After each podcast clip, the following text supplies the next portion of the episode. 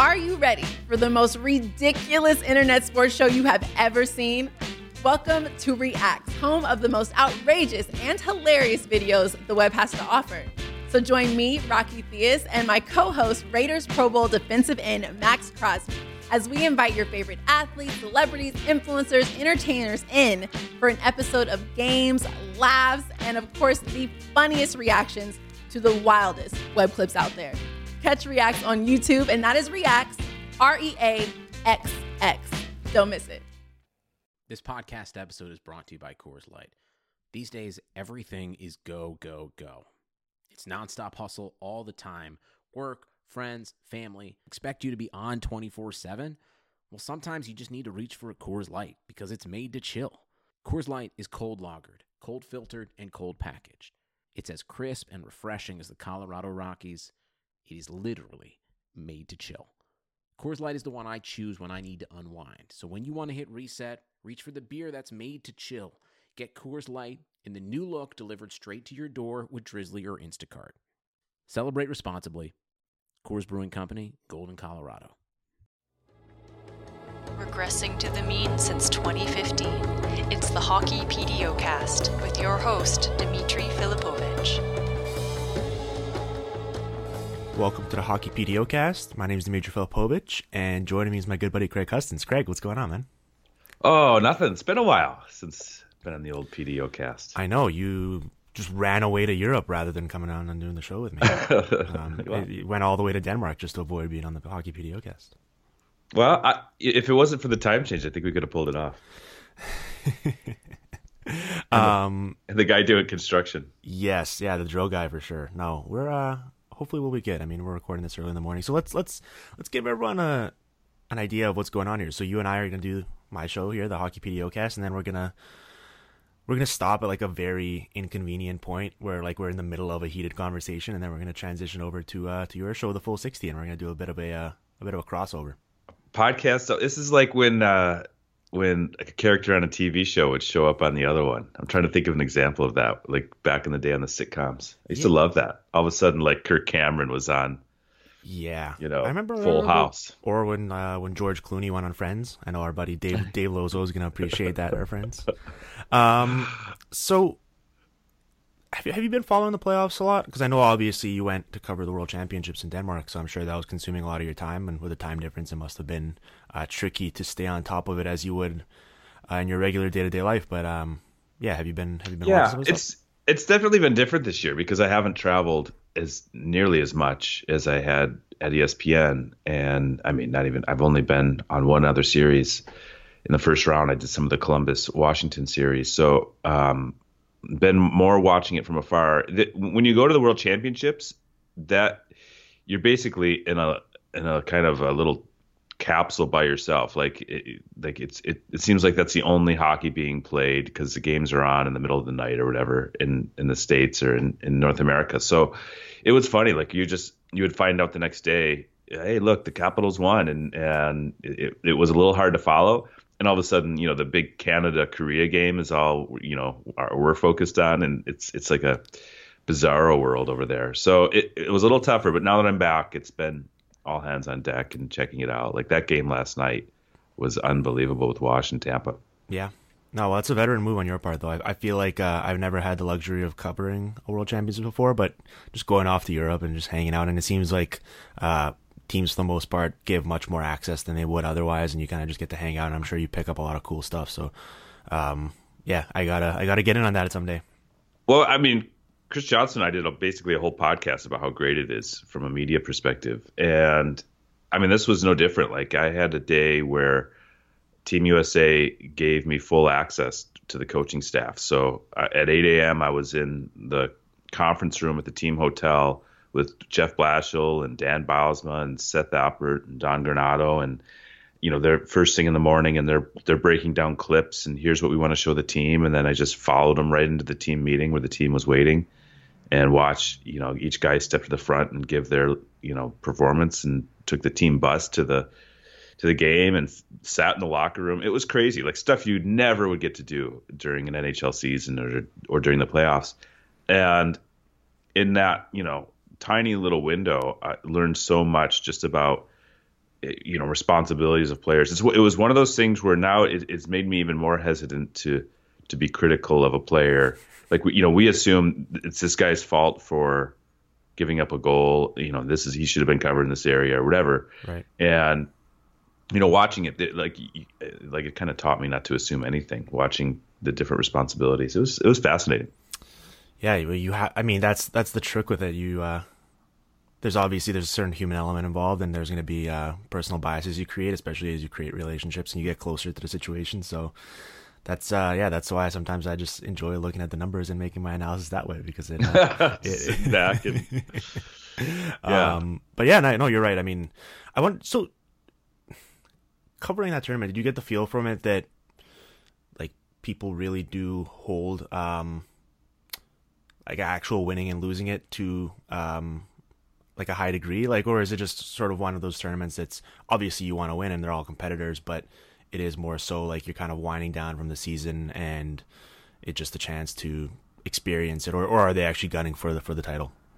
No i mean they certainly wanted to win. You know one of the i remember talking to connor mcdavid and and basically uh, you know i'm, I'm sure I asked it more with a little bit more tact but it was like you know what are you doing here what are you, what's your hope and right and he was just like, you know, so he's like, I, I want to win this thing. Like, like, he was passionate about it, and but it definitely felt different from the U.S. side because they were playing for Jim Johannson, who uh, for years had put these World Championship teams together, and which is a th- absolutely thankless task in the U.S. because nobody cares. Like right. the reality is, you know, the players barely care, the fans aren't paying attention, they're all watching the playoffs. Uh, it wasn't until recently that you could even watch these games in the U.S. on NHL Network. So for years, Jim Johannson was basically begging players to go over to you know wherever and play in these things, and so there was certainly um, kind of a, a, constant presence of let's do this for Jim Johannson, and the Americans won bronze, which you know I think was disappointing a little bit for them, but I mean we've seen the U.S. in the past kind of screw up that bronze medal game in different tournaments, so you could tell they went out and beat Canada. Like there was something, they had a little something extra going on there. Yeah, no, I mean I always enjoy the tournament. I, it, it, provides a nice little reprieve from uh from the NHL postseason, and I know like it, it's awesome, really cool to see um a country like Switzerland have success, and I know they they have had more and more in the past, but they're sort of starting to slowly enter that into that into that discussion as one of the major uh, hockey players, and that final between them and Sweden was really fun to watch. So yeah, it's um you know obviously I prioritize my time right now with NHL postseason, but it it, sure. it, it always does seem like that type of tournament where there's cool wrinkles and obviously kind of like you know we didn't get to see the Olympics this year, so it's fun seeing different players get to play with each other and see potential combinations, and it's just uh, it's kind of like this like a fantasy scape. It seems like it's both literally and figuratively so far away, but it, it, it's cool to watch. Well, the and then the other kind of aspect is how crazy the fans are there. Like mm. you know, Latvian fans are are ridiculous, and and talking to them and hey, because you're just in this little tiny, you know, for us it was this town called Herning in in Denmark, and and where Canada and the U.S. were, were based, and it's this tiny little town. So if you're out having a you know a beer after a game, it's you know there's three or four players walking by to your left and a million fans all around, and and uh, so you get a chance to interact with them. And they talk about you know they they save up all year long, and this is what their vacation time is for. And this you know this is the priority of their of their vacation is to to go wherever the world championships are and and just unplug and cheer on their country. And I'm like, man, what a missed opportunity for eh, Canadian and American fans. You know, I, like if your team, if you're a Rangers fan and they're not making the playoffs for a couple years, I would totally like if you could pull it off, find a way to go out there and just be like, you know what, I'm going to be like diehard Team USA guy for for ten days here, and just because it's it's an experience you know you won't get elsewhere. And these and there, I've never seen a, a level of fandom like you, you see at the Worlds with these countries. Yeah, yeah, that's pretty cool. All right, let's let's let's talk more about the postseason um, because that has been uh, I mean, I, I think people are tuning into this show and they're like, "What the hell? Ten minutes on the World Championships? It's super." that's that's more than I thought. I was there for ten days and didn't talk about it for ten minutes. Um, yeah, I also want to talk about the postseason with you because I remember um, last year you were uh, transitioning to your job with Athletic at this time, and I remember we we got deprived of uh, Craig Custance's takes during the Stanley Cup final, and so now I haven't heard much from you this postseason either. So I I, I think people want to want to hear what Craig Custance is thinking about the NHL postseason. you know what I don't get, Dmitry, is the the Vegas pushback. So maybe you can maybe you can fill me in on this. Oh, I'm- how this is anything but entertaining and good for hockey. Well, I couldn't. Where are help you at on that? I that couldn't help but notice that um, a lot of the people that are providing that pushback uh, happen to conveniently be fans of teams that have lost to Vegas. right, right, right. Um, so it's I, like I think there's a little something that fans are like, "Hey, this is horrible for the sport." Yeah. I mean, so I've heard this dialogue that, you know, this is a, an embarrassment for the league. Like, how could this happen? This team in its first year is making a mockery of the NHL postseason. It's like, I, I mean, if you want to make the argument that certain NHL GMs should be embarrassed by what's happened, I'm all for that. I think, I mean, the league obviously, I imagine, is very happy with his development. It's gonna, you know, legitimize Vegas as a hockey market. I imagine if you're a fan of the team or we're on the fence, you're gonna be in for the long haul now with them. And as just for for viewers and sort of the dialogue around the league and people, you know, it's I feel like the NHL really needs to. We always kind of lament how they don't do certain things to attract casual fans. Like we know that the people who are constantly on Twitter and interacting with us are in on hockey, and you know you don't really Right. need to do much convincing of them. But then there's the casual fan, particularly in the states, where it's like, you know, how do we attract this person? How do we show them that hockey is, especially in the playoffs, is is such an amazing product. It's so fast paced and free flowing, and there's a lot to like there. And I imagine a lot of people are having conversations about the NHL playoffs and. Oh, have you seen what Vegas is doing? Like, I, I feel like that's something that is happening. So ultimately, like, it's a, a massive net positive for the NHL, I imagine. I think so, and I, I think the other thing it's done is it almost immediately solidifies Vegas as a market, right? Like, so I was in Atlanta that had not only didn't win a playoff series, didn't win a playoff game for a decade or whatever, and that's a really hard way to to establish a fan base, and and so uh, you know now here you have Vegas making this run right away, and you see constantly on Twitter or wherever these fans that are like, I've never been to a hockey game, and now I'm I'm all in and I'm going to practices, and this happens in year one. Like I, I thought, you know, they're they're gonna have a couple year honeymoon pro- period where they can do whatever and it doesn't matter, and then they better start winning. Mm-hmm. And now it's it like this is best case scenario because you've you know quadrupled your fan base or whatever it is, more than that, I imagine, and now you can uh, you can coast. And somebody pointed out the other day, they're like, oh, oh, by the way, Vegas has a ton of cap space, a ton of draft picks, and you know we haven't even looked at their prospect pool. You know they had a good draft last year. Like this wasn't even supposed to be a good team this year, and it was always about down the road a little bit. I mean, they're set up nice. they're set up real nice and i mean at the same time um like i'll be fascinated to see obviously i mean how this next series goes for them but also in the summer just how they choose to act and whether they you know kind of take this still with a slower approach or whether this year's success uh pushes them towards you know moving some of those chips in like we saw at the deadline for when they traded for Tomas Tatar and maybe rekindle some of those talks for an Erik Karlsson or whoever else is available this summer and whether they kind of you know try to build off of this and, and really fortify it and actually go for another run next year. I, I they do have a lot of options. I, I think the fact that they don't really have um, I know people have brought this up, but the, you know they did obviously get a clean slate building this team, but a lot of it is also like there aren't really any bad contracts on the books for them. Like there's a couple that aren't aren't great, obviously, and they took some um, in- injured guys to uh Right.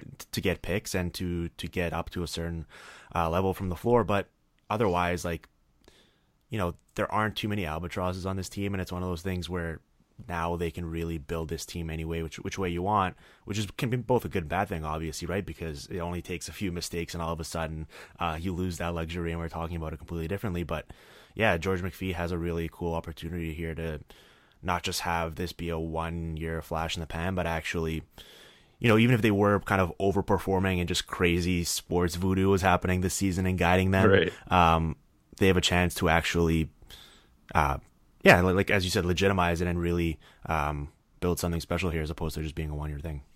And well, so that to me becomes the most interesting thing because so it sounds like James Neal, like you have a couple potential landmines if you're George McPhee, and that that becomes you know that is falling in love with this team and trying to run it back uh, with you know an extension for 30 year old James Neal, uh, uh, you know David Perron and some of these other guys that are that are up now. It sounds like in early conversations I've had that James Neal like there's it's just been kind of a non-starter. There haven't been any talks there, so that to me indicates maybe they're they can, they understand. I, I think part of the attraction of the Tomas Tatar trade was you had a guy who's who's you know three years younger and signed for the next three years at at a number that maybe you would want to pay James Neal. So I wonder if they already lined up his replacement. Um, so that's the landmine there potentially.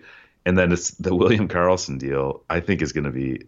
I can't wait to see what that number is because, you know, which William Karlsson are you paying right now? And and if you're his agent, I mean, I that like he's been one of the best stories in hockey this year. But I I want to see it more for more than one year before I give a gigantic payday there.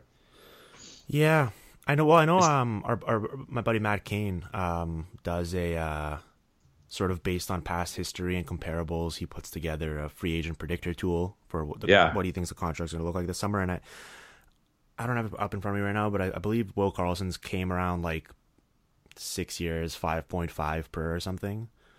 Um, which is obvious. I saw that actually. So I did a story for the Athletic on the Red Wings because you know they have they have Dylan Larkin and Anthony Mantha. So I took those numbers, made some calls, and was just like, hey, you know, how how do we feel about these Matt Cane numbers? And it, first of all, it was interesting because a few people I called, you know, one person was like, I, I have no idea what you're talking about, but a couple of them were like, oh yeah, you know, I saw those, and it's you know, I always find it interesting that they're looking at you know people on teams and front offices are looking at the same thing we are. Craig. Who's the person? And- Who who's the person that's not on Twitter? no, I know, but like if you're, I don't know, if you're a capologist or Yeah. something, are you? I, but like their attitude is, it's just one more opinion. Like it doesn't hurt to to check out what it is, and and and that Karlsson was one of them that came up. We were, you know, as I was just talking to somebody, we were going through some of the more interesting ones, and and they were like, "What's you know, what's the Karlsson number?" And it was like, ah, you know, that seems fairly reasonable. Like he's a guy, whatever he's. So I'm looking at it now. He shot 23.4 percent this year. So I mean, every alarm bell should go off in the world there. But even if he knocks it down in half, we're still talking about a 20 goal scorer. Well, and the trick is, um, like Matt, Matt does a great job with that, and I think it's a really uh, useful tool. But in a case like this, I mean, it's just, I don't want to say it's necessarily completely unprecedented. I'm sure it's happened in the past where a guy just took this big of a step at this point of his career. Um, but like it's, this isn't a normal trajectory, right? So like trying to figure out, you know, how the Who, team when and the when player, has never? I, I don't know if I've ever seen this. A guy that goes from six to 43 in a full season. right. It's not like he played 20 games last But year. you know what the thing is, and you're, and you're right. Obviously, I mean, the first thing you have to talk about is that shooting percentage, and um, he's not going to score forty something goals next year. But you watch these games, and you watch him play, and you watch how that line works, and sort of what they're doing, and like as the years gone along, I understand like there was initially a pushback, like oh, this is a cool story, but it's no way it's going to last. And then now, Right. like I, I, I just love the way that line and this team plays, and um, just in, purely in terms of like you saw what they were doing in Winnipeg in that series and what they've done throughout this entire postseason. But it was especially glaring seeing how they sort of made Winnipeg look like they were kind of skating in mud at times just because of their forecheck in the neutral zone and what they were doing to disrupt that. And you saw how they created offense from defense with that, and that top line in particular was the best example of that. And yeah, I mean, like there's a a very realistic avenue for them to continue being a super just successful dominant first line even if Karlsson's shooting percentage comes down a bit and he only scores 25ish goals next season like that's still obviously a very immensely valuable player and they have Smith and Marchessault so locked up long term now both making 5 million per season moving forward so I mean if they can get in that 5ish million range um I don't know I, I I think it's reasonable. I I know that sounds crazy considering we have just one year now of him being this type of player, but I, I think that I think, I think that's a pretty reasonable estimate to, to be honest. Yeah, no, I think five is. I mean, because if he had three 40 goal seasons, we're talking nine. So, like, to me, so I, I think five does take into consideration that, you know, it's only been one season. Yeah. Okay, well, there's, there's okay, so there's two potential fallouts from this Vegas thing that I did want to touch on with you. I mean, obviously, uh, we'll talk more about them and whoever they're playing in the Stanley Cup final when, once we know that matchup, and we'll have plenty of time to dissect that. But you know, we always kind of hear how the NHL is a copycat league and how people are paying attention to what's Right. successful and what's not, and they're going to steal components of that for themselves. And do you think there will be um, an overreaction to this, both in terms of teams trying to replicate the success, but also you know the potential ramifications for Seattle and whenever that expansion draft happens, and teams trying to make sure this type of thing doesn't happen again, where their own players are all of a sudden making their way to the Stanley Cup final and making them look silly. And the reason why I bring that up is because as cool as the story is, and as many different contributors as there are, and the fact that, I, like I've said, I think as the years gone on, I've bought much more into the legitimacy of this team and not thinking it's just a, a one year fluke. At the same time, like you look at this postseason and when your goalie's giving you a 945 save percentage or whatever, all of a sudden that makes everything look a lot better. And I don't right, think it's necessarily right. a formula to, you know, every team I guess can aspire towards that, but it doesn't seem like a very successful one to try and replicate year in and year out. So I wonder how different this discussion would be and where their standing would be if Marc Andre Fleury was performing like a regular human and not an alien sent from some different planet to stop pucks. So I, I, I don't know. Like, you think there's going to be uh, a story this crazy lends itself to people overreacting and having hot takes, and we've seen that on the internet. And I just wonder if we'll see that act within front offices as well moving forward. Yeah, I I think the the kind of just the broad first thought I have is is it provides some legitimacy to this notion that you know every team is probably not all that far off hmm. right in the league and and so you know we've I, have been kind of writing ad nauseum in Detroit about the best step forward, and and you know the front office has been pretty consistent in that they didn't want to tear it so far down that they created a huge gap because it's so hard to build it back up. And you know I see something like this happening, and it and it does lend a little bit of credibility to that thought process that that even maybe tearing things down completely is an you know is a, is a strategy that doesn't fit the league and where it is right now because because then it becomes too too huge of a climb. And and so if I'm looking for areas to emulate or or at least some hope, I'm like, okay, this team didn't even exist a year ago. Uh, and here they are playing for a Stanley Cup. Maybe there's only a couple tweaks you have to make as a as a franchise.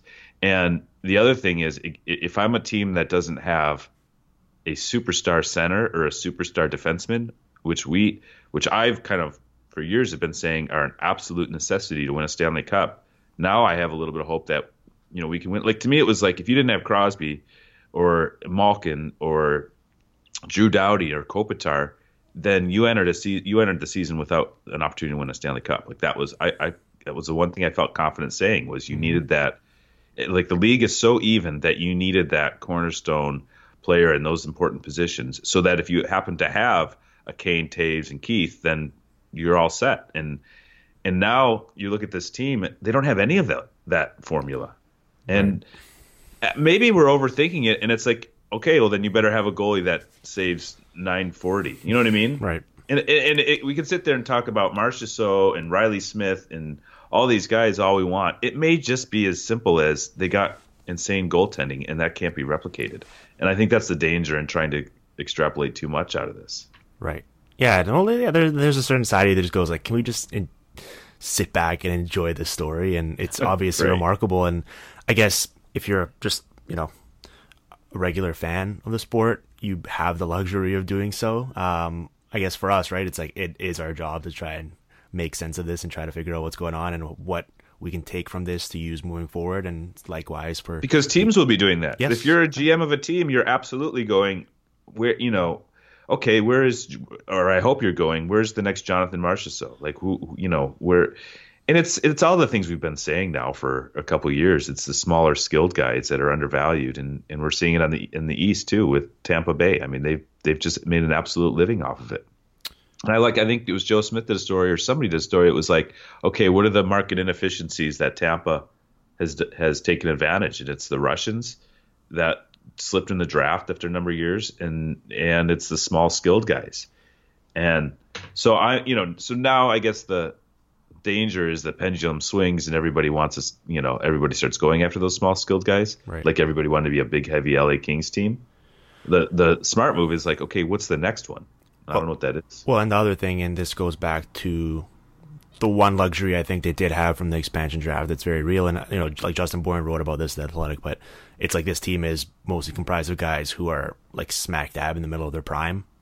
And obviously, if you are building a team, um, that's not necessarily something that you can replicate because you know most guys that are worth something are generally under team control for those years and then by the time they're entering the unrestricted free agent market all of a sudden you know you're overpaying them probably for years that aren't going to be as productive for them. So you can obviously target guys in trades but generally like if you're calling a team about a guy who's under contract for years to come and he's 23 or 24 25 years old they're probably not going to be very receptive to that trade. So it's that's that's the one thing that definitely you know they've gotten to benefit from and, and kudos to them for identifying that. But you know up front obviously like they didn't have that number one um center or i guess william karlsson has developed into that for them but you know they don't have the traditional guy and we talked about they had a lot of success in the regular season but come the postseason is that lack of star power going to come back to haunt them? And then um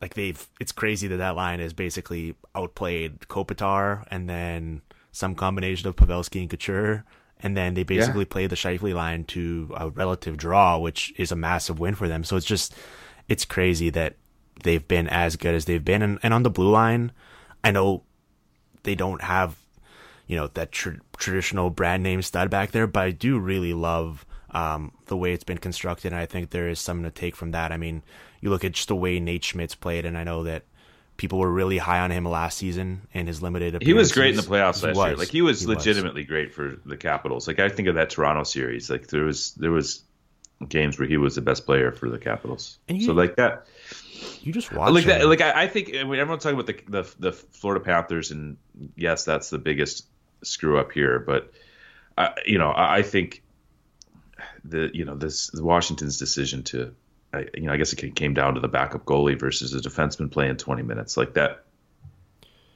I guess in retrospect, maybe find a way to keep the defenseman. I don't know. Yeah, no, well, he's been. I mean, I remember last year, um, I was sort of doing this like neutral zone project in the postseason, tracking the zone exits and defending the blue I remember line. that. And, and Nate Schmidt was the guy that really, really stuck out as like, holy crap, this guy is, is very, very good. And and it's funny enough, one of the other guys I really loved on that was uh, was Shea Theodore.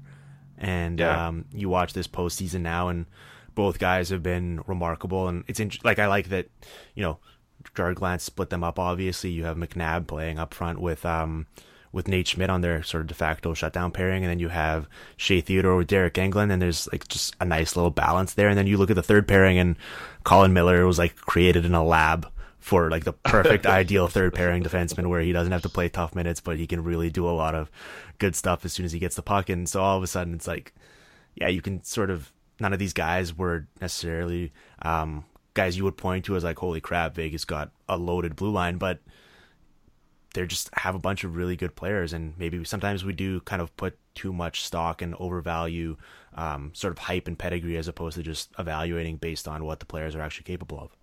Right. So like the, again, out of all those guys you mentioned, are are any of them top pair?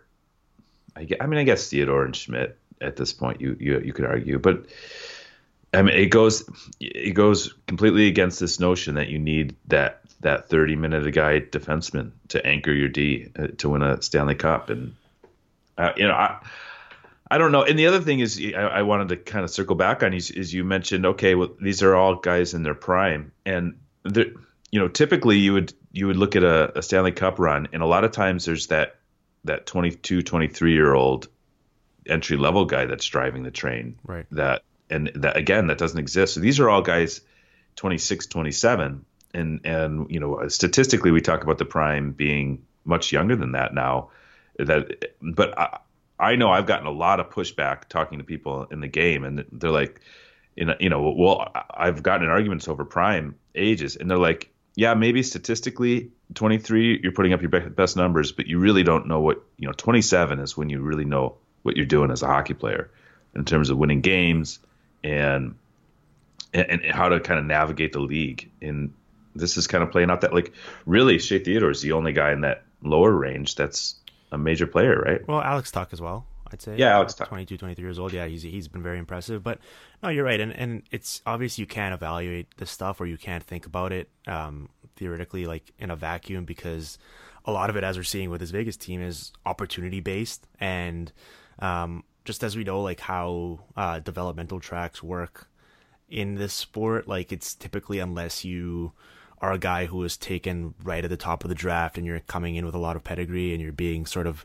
you get a beeline right to the NHL, right into the everyday lineup, like a lot of this stuff is is it's a big time process, right? And you're like you're spending years. First of all, you're probably continuing to play in NCAA or major junior after you get drafted, and then you Right. spend a few years kind of cutting your teeth in the AHL, and then by the time you come to the NHL level, all of a sudden you are at that age. So it's it, it's it's really tough to know how much of it um, is sort of the chicken or the egg, I guess, because if guys were given a shot earlier on, um, maybe we really would know for sure that that, that, that prime age is younger, or maybe uh, it's happening for a reason, and maybe coaches have it right. I don't know. I'm sure it's like a little bit of both, right?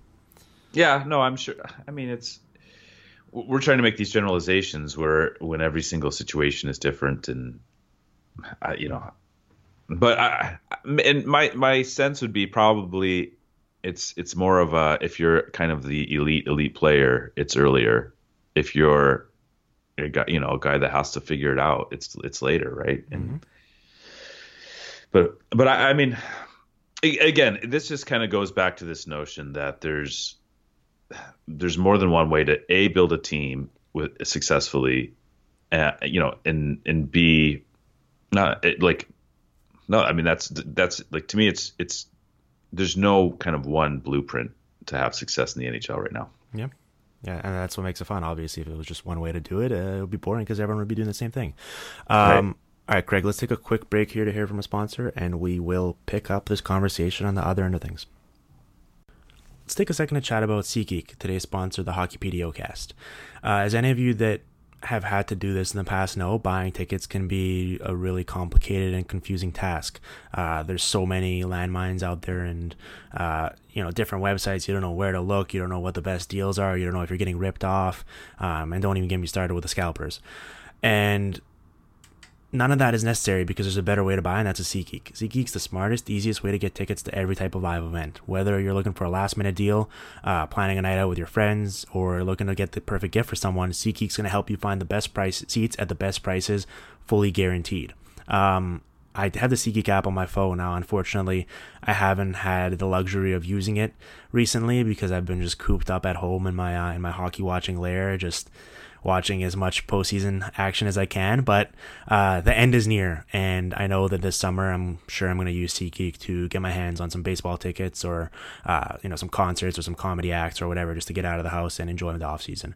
Uh, but in the meantime. I hope you guys are uh, living your best lives and going to a bunch of events and hopefully you use SeatGeek to score some sweet tickets and send me a picture of yourself having a great time and I can live vicariously through you.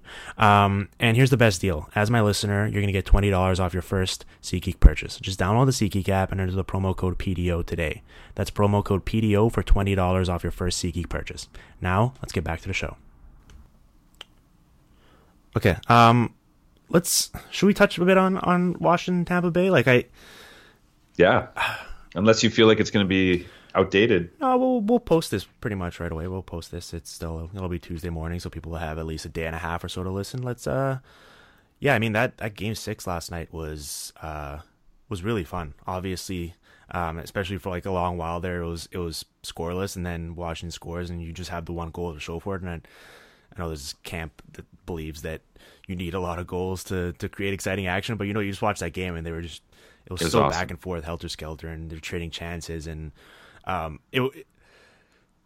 I enjoy the physicality too. Like you know, sometimes we talk about how stu- stuff like that can be overrated, overrated and overvalued. But I thought like a lot of it was like functional hitting. Like it wasn't just you know, Right, just guys gu- running just, around. just guys who can't play, just running around, throwing crazy hits for no reason and pu- pulling themselves out of position. Like there was a lot, especially you know I've ragged on Brooks Orpik quite a bit uh, over the years, and I, I think he's been overvalued and overpaid by the Capitals. But I thought he was like a great example of that, where there were a bunch of times where he was dislodging the player from the puck when they were trying to enter the zone, and that's like the sort of functional physicality that definitely has a place in the league. And it was kind of cool seeing all of that come together. And obviously, Alex Ovechkin is the best example of sort of those two worlds meshing and interacting because he was just flying around like an absolute lunatic, and it seemed like, you know.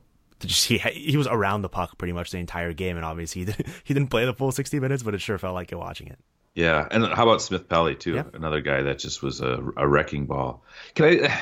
Here's another thing that so I'm watching that game and like where you know I'm sure like everybody else where I've got the laptop out and Twitter going and and so you know Ovechkin's running around like a wrecking ball and people are grabbing clips. And I and I see this this kind of pushback. People like look you know if they lose this game there's there's gonna everyone's gonna say Ovechkin doesn't care. Like I, I'm not like people are making these arguments I don't think exist anymore. Like are people really writing Ovechkin doesn't care still? Like or maybe they did back in the day when it was like, oh, he's he's got he's on the first ticket to Russia for the Worlds or whatever. But right. I, like I, I feel like people are creating arguments out there that that don't exist. My, yeah. Maybe I'm, well, I'm sure it exists somewhere. I mean, it's like probably like the lowest common denominator of our society. Like it's like right, right. it's like you know we generally surround ourselves with either like-minded people or people. Yeah, maybe I've maybe I've just like right. I've, I've you're not hanging like... out in like enough seedy bars where like people are just randomly talking about just ridiculous stuff. Ovechkin doesn't care. Yeah, no, I I, I definitely like it's that's an, an insane argument, and, and, you're right. I think that's probably at this point is a bit outdated. I'm I'm sure there is. You know, this would go a long way, as weird as it's as it is to say, like to not legitimizing him, but I think the dialogue will definitely be significantly different if the Capitals win this game seven and make it to the Stanley Cup final, which obviously um, is silly in and of itself because it's it's just one game and he's had such an insanely good career and it's a team sport and all that. But for this team to finally get over the hump and make it to the Stanley Cup final and then all the storylines with them against Vegas and Nate Schmidt and George McPhee and all this stuff like that would be very cool oh to gosh. see. And there's so much to talk about there. So, not you know, not to, not to take anything away from Tampa. There's equally just so many cool things you talk about with them. But it's, I don't know. It, it, it, they've played a lot of game sevens. I, I, believe the stat I saw was like 11 of the 18 series now they've played. Uh, the Washington Capitals they've, have. They've played in a million. And or, so sevens, I, I, yeah.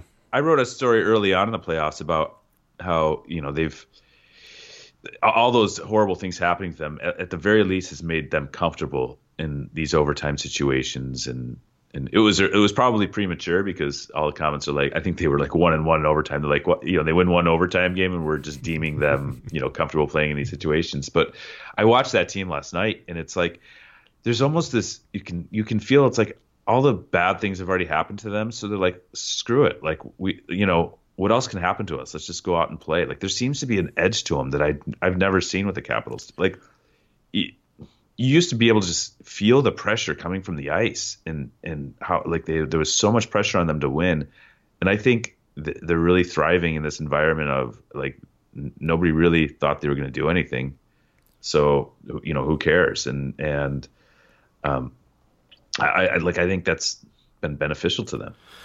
I care, Craig. I care. It's very annoying that after years of pumping them up and telling people how they were actually really good and we're going to finally do it, and then losing to the Penguins. The the one the one year we we're off the set. Last year was. Uh, I, yeah. Oh, that series was was unbelievable. I'll, here, and I'll, I'll, say this: I don't think it matters if they win Game Seven or not. Uh, I think this this run has done what that Sharks run did a couple years ago for Joe Thornton. Like it, it, with Ovechkin. I, like nobody says anymore that Joe Thornton can't win the big game or isn't isn't a guy you want in the playoffs. Like it's just a love fest with Joe Thornton now. Yeah, uh, uh, almost universally. That like the only maybe you, you, get a little resistance still from Boston that I think will never go away, even as he's walking in the Hall of Fame. But I think Ovechkin now. You know, we've seen how he's performed in these games. We've we've seen he's got a big enough. You know, that his numbers in elimination games are great um, I, I, think that, that that narrative, regardless of what happens here, is gone in terms of his performance in big games. Yeah, I think so. He's been he's been remarkable, and he really has elevated his game. And it's it's it's crazy because he's turning 33 this fall, I believe, and you know he's played so many games and the way he plays, and we don't really talk about this side of it that much with him, but it does remind me a bit of of LeBron James in the NBA, where it's like there's this.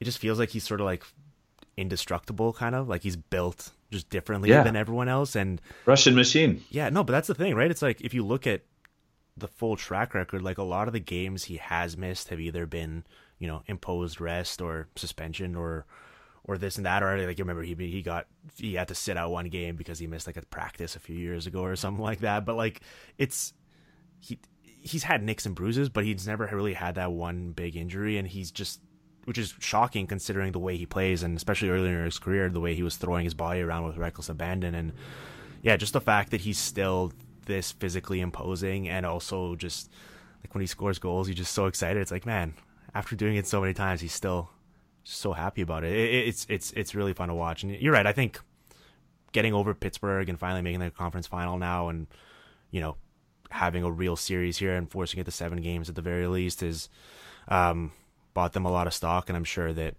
people, if they haven't already changed their tune, will hopefully do so after this run.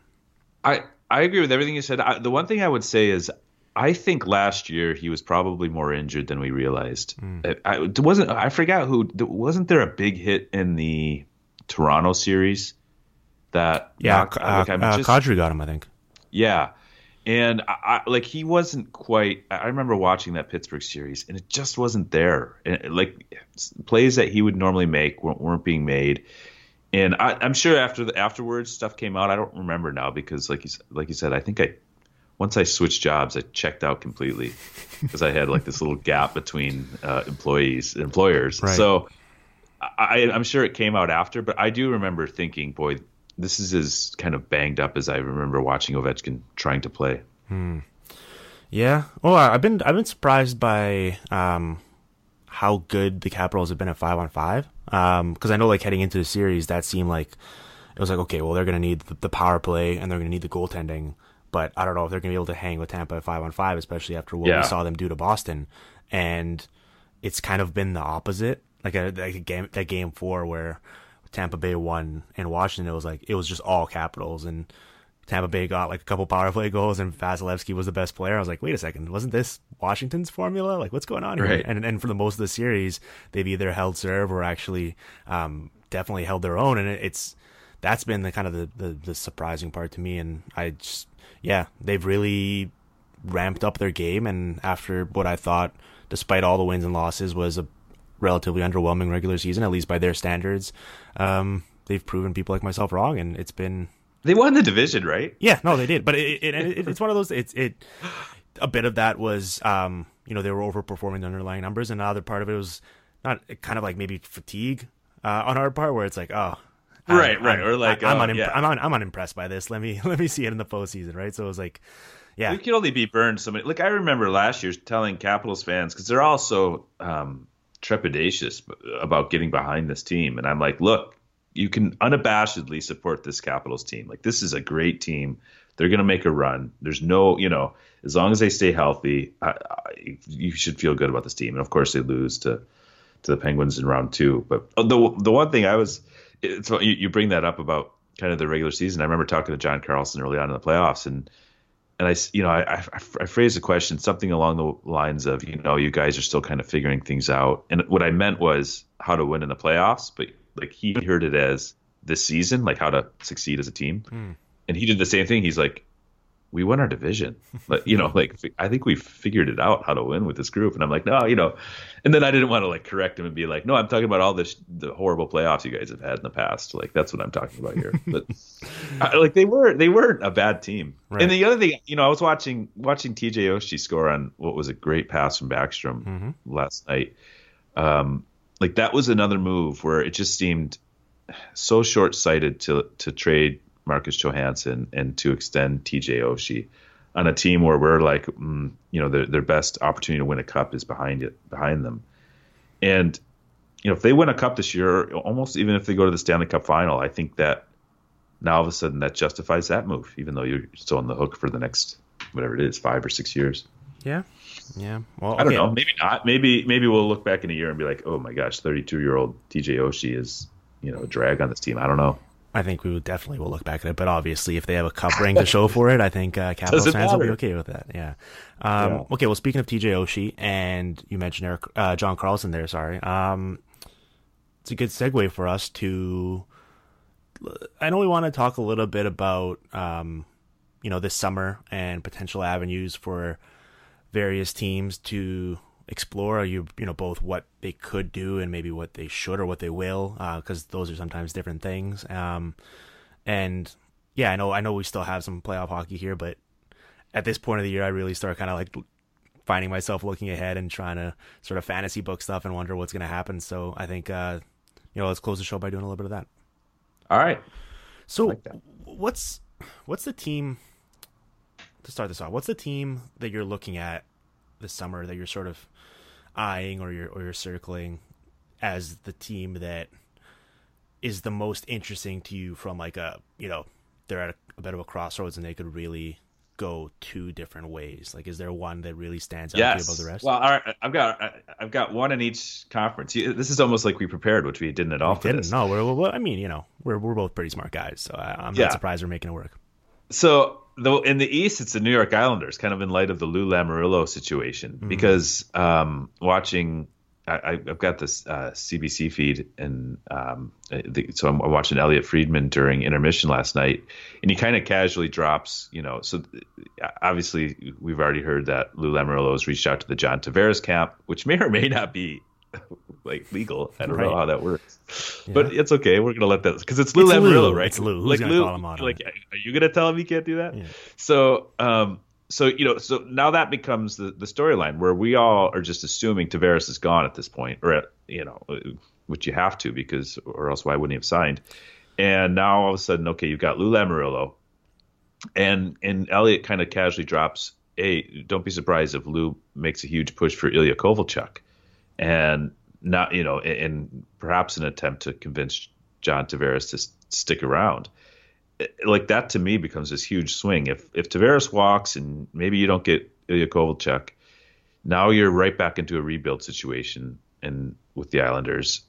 Or if that if if Lou is able to pull that off, you've got this ridiculous line combination uh, potentially on a team that now is a is a wild card. So I, that to me is my Eastern Conference, and then my Western Conference version is the Chicago Blackhawks. Only because I recently did a um, top 20 UFA, and, and I try to make calls on every single guy that I put on the list just to get a an update. And more than one person to me said, "Man, keep an eye on the Blackhawks.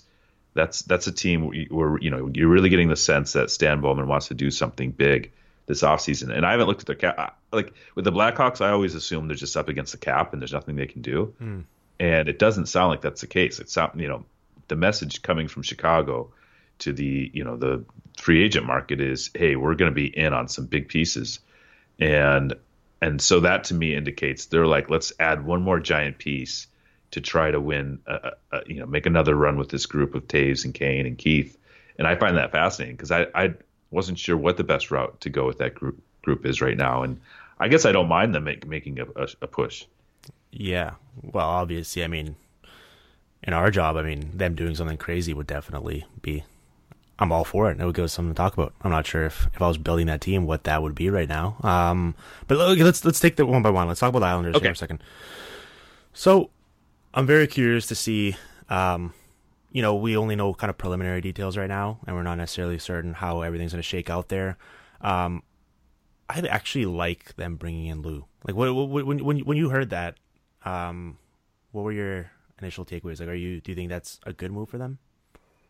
Yeah, I think so. They so kind of the belief is that Garth Snow has some kind of crazy poison pill in his mm. contract that he's fired, that he gets a ton of money or whatever it is. Like everyone kind of alludes to this when you're talking to people.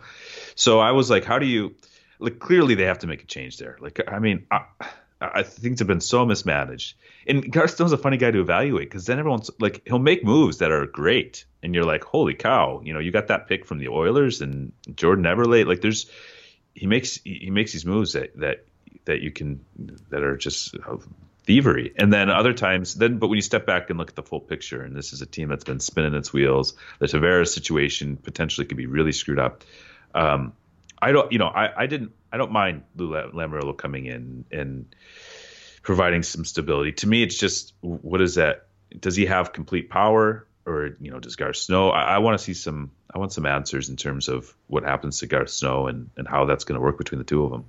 Yeah. Well, the reason why I, I said I like it is because it does feel like, um, you know, the one big issue with this franchise has, has has been, especially this year, we're all clamoring them for them to do something, and they had a bunch of different interesting avenues to potentially pursue to make their team better, and they were just so kind of just conservative and, and reluctant to do so. Um, and yeah, they like uh, fix the goaltending. Yes, Let's just do like, something. Just, just do, do, something. Yeah. Try. Yeah, especially in this year, it's like John Tavares might walk. Literally, do anything to show him do that you're trying. Um, and so I feel pretty confident saying that Lou will at least um, you know, be be comfortable and be cool with uh, doing stuff. And so I'm I'm all for that. And they, I mean, they, they they have those two picks there, right? They have the 12th and 13th, I believe. So you know, that all of a sudden, if Tavares does start coming, does come back, and they have um, aspirations for actually finally doing something under Lou, like all of a sudden you get kind of frisky there. Like there's there's a different a bunch of different machinations for them to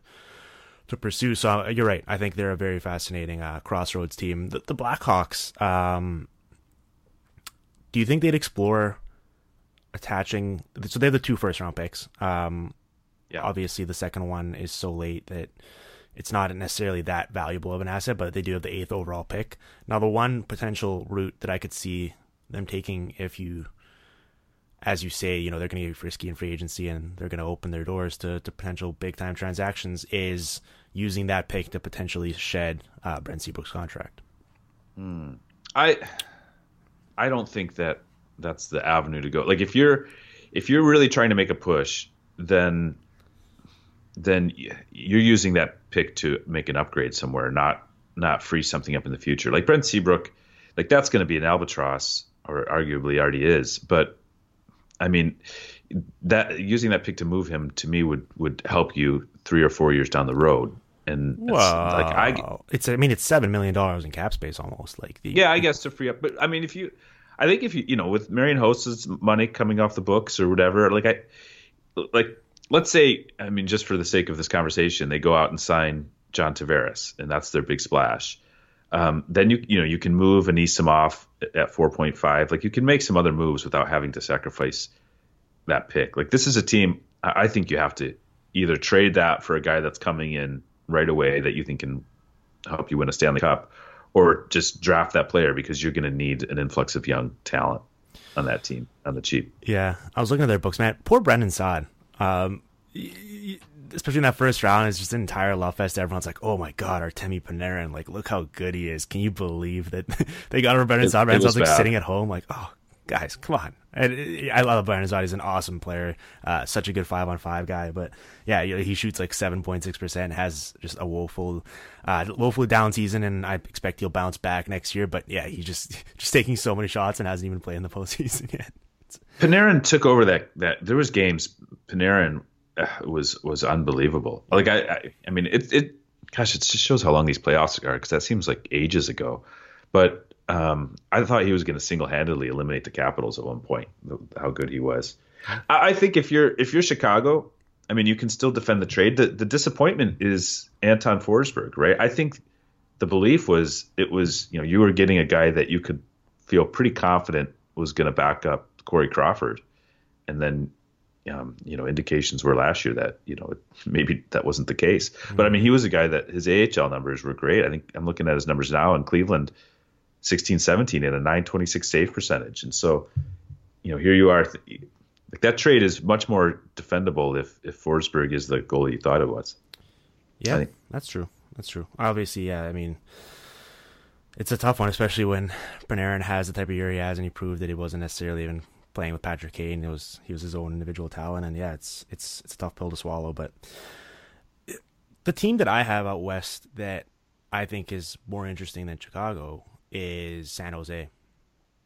Oh yeah, and you know they tie into our conversation there with the Islanders and John Tavares, and uh, if you're just looking at you know potential dominoes that could fall and how that could impact everything else, like we've sort of heard them as a very realistic destination for him, both because they have the cap space and because it just seems like it would make sense from a roster building perspective, and um, yeah, like that would be fascinating. I mean, they have so much money to spend, and we'll see if Joe Thornton can be healthy and if he comes back. It seems like oh, another one year deal seems like a reasonable sort of middle ground for both parties.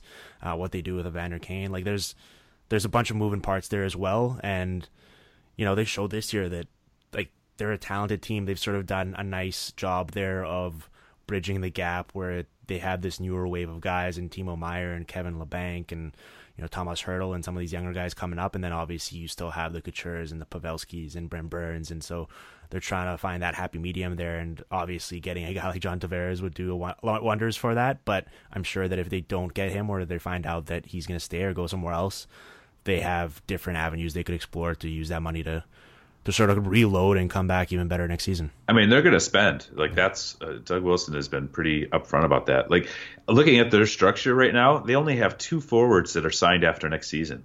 Yeah.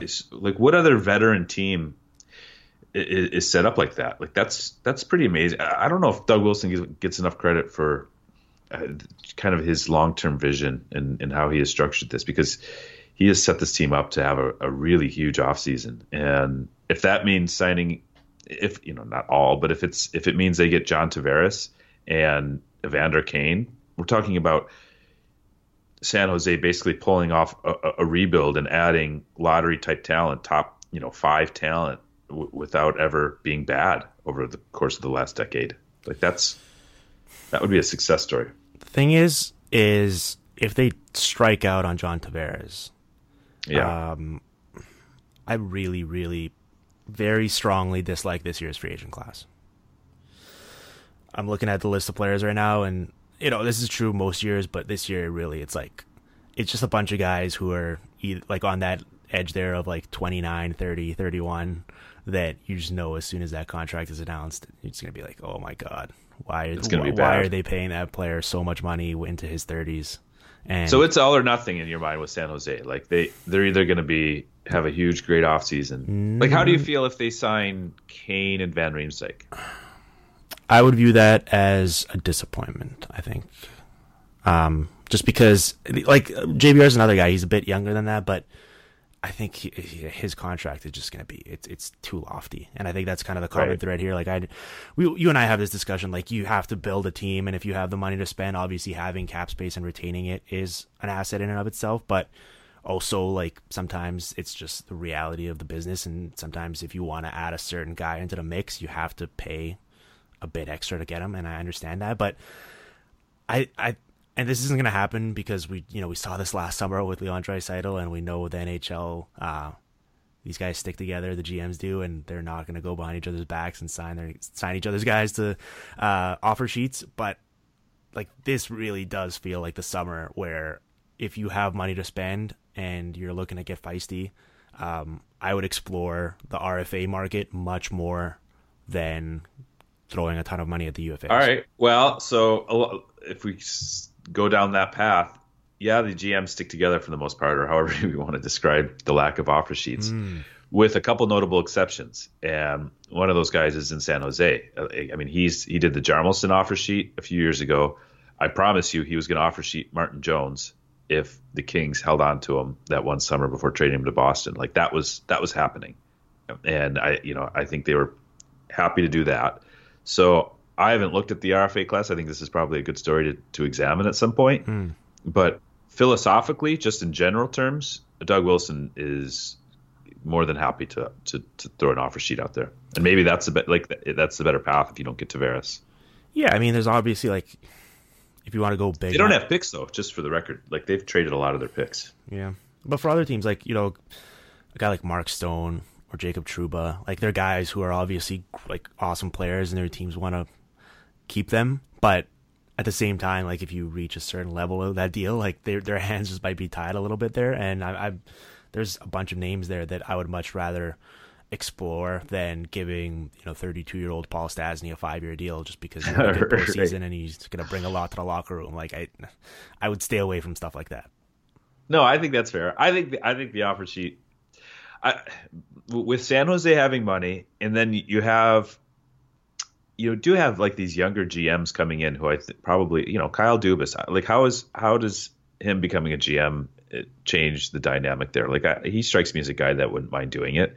John Chayka, if they had any money whatsoever, would probably be a guy that would be okay doing it. So I think it's I haven't thought about it, but I think that's an interesting point because you're right. Like, you know, signing signing Mark Stone is a is an infinitely better idea than a, a 32 year old to a six year contract. Like, because look at what the standard has been. It's been those Loui Eriksson, you know, David Backes, uh, Andrew Ladd. It's all those six times six contracts that are almost outdated the the moment they sign, and you would think people have noticed.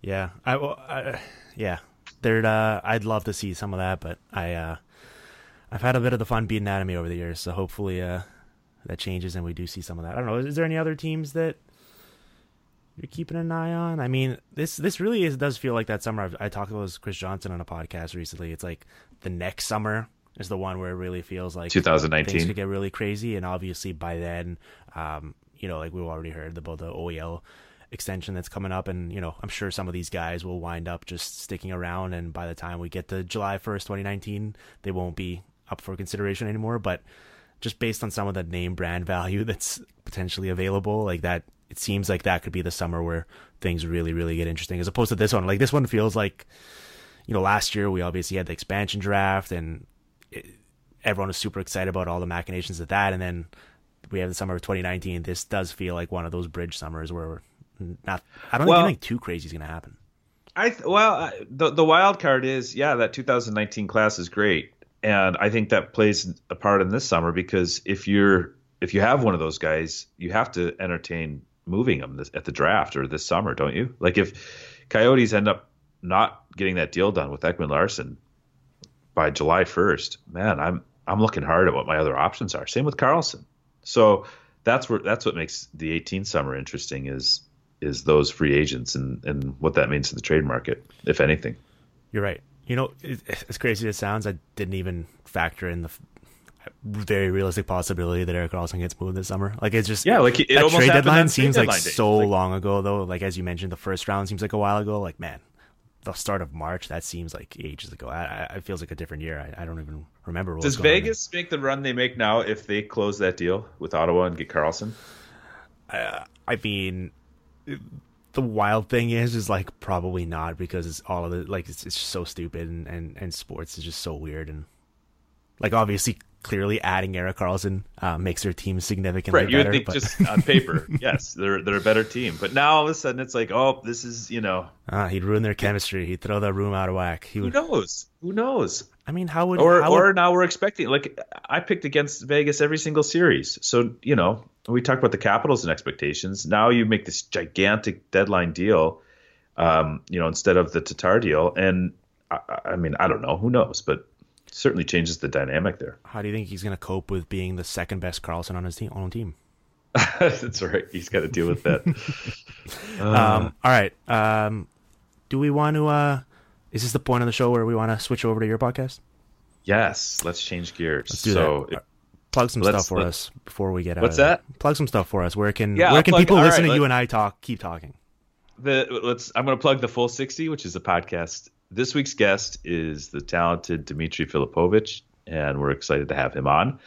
Mm. Um, I'm going to plug the Athletic as always. If you are a fan of hockey, it's like we had a special. I think we're 40% off with the draft. Like Corey Pronman dropped six million words yesterday on the draft, and it's it comes out to like 30 cents a day to to subscribe to read all that. Great stuff coming with the draft. So and the playoffs with Pierre LeBrun and Scott Burnside on that on that every day. And always good to plug the book Behind the Bench, where I sat down with ten coaches and watched game film with them.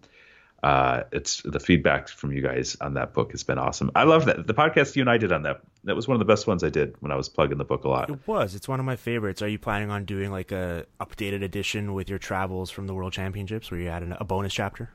yeah, the uh, the who won gold Sweden. Yeah. You know that I their coach was was a guy that I was hearing when I was over there. Like maybe the Rangers were in the mix. I I think that's a, an interesting area to explore someday. The idea of one of these European coaches coming over and getting an NHL job. I think that's going to happen.